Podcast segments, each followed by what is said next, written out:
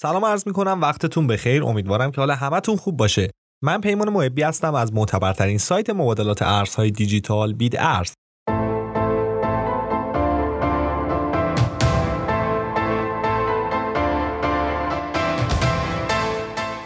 در دل ارزهای رمزپایه مفهوم حاکمیت شخصی وجود داره. به این مفهوم که کاربران می‌تونن خودشون بانک خودشون باشن. اگر داراییاتون رو به خوبی محفوظ کنین دسترسی به اونها از دسترسی به محفوظ ترین خزانه های بانکی هم سختتر میشه. اما اگه این کار رو به خوبی انجام ندین این خطر وجود داره که فردی از راه دور کیف پول دیجیتالی شما رو تخلیه کنه. هنگامی که قدم در مسیر ارزهای رمزپایه می‌ذارین باید روش صحیح محافظت از ارزهای دیجیتال خودتون رو بدونین. بنابراین در این پادکست قصد داریم به بررسی برخی از این تکنیک ها بپردازیم. خوبه که بدونین کیف پول های امروزی بیشتر از یک کلید خصوصی دارن. این کیف پول ها با نام کیف پول های HD یا سلسله مراتبی هم شناخته میشن. به این معنی که میلیاردها کلید متفاوت می‌تونن داشته باشن. تنها نکته مهمی که باید بدونین عبارت بازیابیه که مجموعه از کلمات قابل خوندن و از اونها برای ایجاد این کلید استفاده میشه. در این قسمت می‌خوام در مورد تفاوت کیف پول گرم و کیف پول سرد براتون توضیح بدم. کیف پول ها به دو دسته تقسیم میشن کیف پول های گرم و کیف پول های سرد. این کیف پول ها طیف گسترده از راهکارهای مختلف رو ارائه میدن. به طور کلی به هر نوع کیف پول ارزهای رمزپایه که به اینترنت متصل بشه کیف پول گرم گفته میشه. کیف پول های گرم بهترین تجربه کاربری رو فراهم می‌کنن. برای ارسال دریافت و معامله ارزهای رمزپایه و توکن ها این کیف پول ها بسیار راحتند. اما این راحتی گاهی به قیمت امنیت تموم میشه. همونطور که می‌دونین کیف پول های گرم به دلیل اتصال به اینترنت بسیار آسیب پذیر هستند. با وجود اینکه کلیدهای خصوصی هیچگاه منتشر نمیشن اما ممکنه که دستگاه های متصل به اینترنت آلوده شده و کلاهبرداران بتونن از راه دور به این اطلاعات دسترسی پیدا کنن. البته این به این معنا نیست که کیف پولهای گرم کاملا ناایمنن بلکه فقط ایمنی اونها از کیف پولهای سرد کمتره. میشه گفت کیف پولهای گرم در زمینه کارآمد بودن بهتر عمل می‌کنن بنابراین برای نگهداری مبالغ کم گزینه خوبی به حساب میان.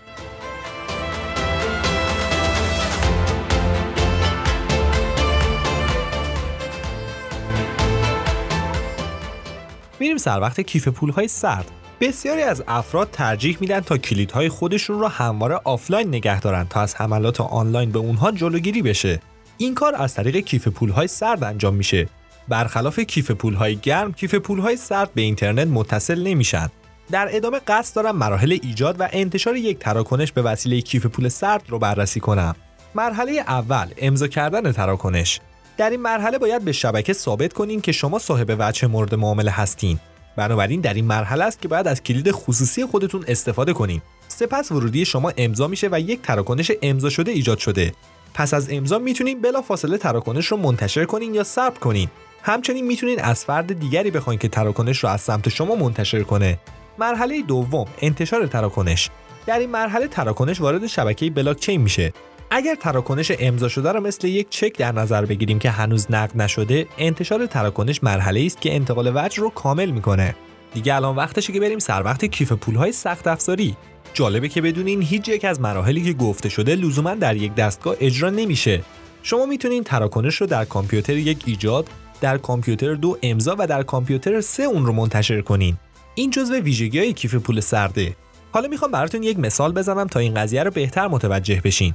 در این مثال کلید خصوصی شما در کامپیوتر دو ایجاد و نگهداری میشه که همواره باید اون رو آفلاین نگه دارین. در این بین کامپیوترهای یک و سه می‌تونن در برابر بدافزارها آسیب پذیر باشن اما مشکلی پیش نمیاد. زمانی که تراکنش امضا بشه قابل تغییر و اصلاح نخواهد بود. تنها مسئله مهم اینه که کامپیوتر دو هرگز به اینترنت متصل نشه.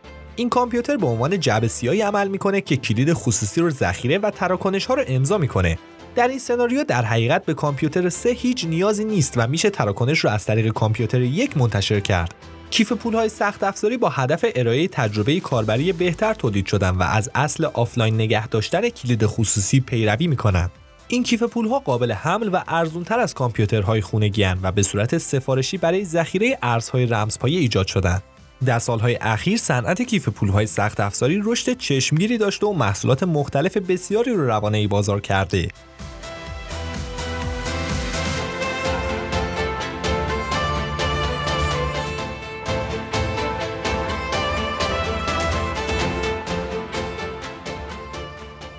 Custodial در برابر غیر custodial تو این پادکست کاربرد کیف پولهای غیر custodial رو توضیح دادیم. اونها کیف پولهایی هستند که کنترل کامل کلیدها رو در اختیار شما قرار میدن. اما اگر از یک سرویس آنلاین مثل صرافی های ارزهای رمزپایه استفاده می‌کنین در واقع شما مالک coin های خودتون نیستین در حقیقت این صرافیه که پولهای شما رو نگهداری و به جای شما اونها رو مدیریت می‌کنه در اغلب موارد صرافی ها از ترکیب کیف پولهای سرد و گرم برای ایمن نگه داشتن ارزهای شما استفاده می‌کنن بنابراین اگر بخواین BTC خودتون رو با BNB معامله کنین صرافی در پایگاه داده خودش BTC شما رو کاهش و به موجودی BTC خریدار اضافه می‌کنه. در این حالت هیچ تراکنشی در بلاکچین ثبت نمیشه. تنها زمانی که بخواین ارزهای رمزپایه خودتون رو برداشت کنین باید درخواست امضای تراکنش رو در صرافی ثبت کنین. سپس اونها تراکنش رو منتشر و کوین های شما رو به آدرس مقصد ارسال می‌کنند. صرافی ارزهای رمزپایه تجربه کاربری آسونی رو برای کاربران فراهم می‌کنه که نگهداری وجوه توسط شخص سالس در اونها مطرح نیست. یکی از خطرات اینکه خودتون بانک خودتون باشین اینه که هنگام وقوع مشکل هیچ کس نمی‌تونه به شما کمک کنه. اگر کلید خصوصیتون رو گم کنین هرگز نمی‌تونین داراییاتون رو پس بگیرین. با این حال هنوز هم خطر سرقت اطلاعات شما وجود داره. بنابراین با انجام اقدامات احتیاطی صحیح در جهت ایمنسازی حساب کاربری خودتون اطمینان حاصل کنین. اما میریم سر وقت سوالی که ذهن همه رو درگیر خودش کرده و اونم اینه که بهترین گزینه برای ذخیره چیست. متاسفانه پاسخ جامعی برای این سوال وجود نداره چون اگه وجود داشت پادکست انقدر طولانی نمی‌شد. پاسخ به این سوال به مقدار زیادی به میزان ریسک پذیری و نحوه استفاده شما از ارزهای رمزپایی بستگی داره.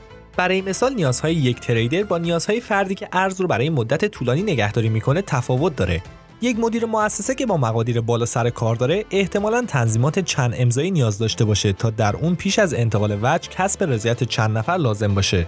برای کاربران معمولی خوبه که ارزهایی که استفاده نمی‌کنن را در ابزارهای ذخیره سازی سرد نگهداری کنند کیف پولهای سخت افزاری آسون ترین گزینه هستند اما بهتره که از اول با یک مقدار کم شروع کنین و از ایمن بودن و آسونی استفاده از اون مطمئن بشین. همچنین باید از کلیدهای خودتون backup بگیرین تا در صورت گم شدن یا خراب شدن کیف پول بتونین به دارایی خودتون دسترسی داشته باشین. پشتیبانگیری از کلیدها باید به صورت آفلاین باشه. برخی عبارات بازیابی خودشون رو روی کاغذ میمیسن و اون رو در گاف صندوق نگه میدارن و برخی دیگه اون رو بر روی فلزات مقاوم در برابر آتش حک می‌کنن. اما کیف پول های آنلاین برای مقادیر کمی مناسبن که از اونها برای خرید کالا یا خدمات مختلف می‌خواین استفاده کنین. اگر ابزار ذخیره سازی سرد مثل یک حساب کاربری پسنداز باشه کیف پول موبایلی شما مثل کیف پول معمولیه که با خودتون حمل می‌کنین. بنابراین بهتر مقداری در این کیف پول قرار بدین که گم شدن اون مشکلات مالی زیادی برای شما ایجاد نکنه. برای وام، سهام و معاملات راهکارهای کاستودیال بهترین انتخاب هستند. اگرچه پیش از انتخاب از وجوه خودتون بهتر برنامه رو برای میزان تخصیص اعتبار خودتون طراحی کنین.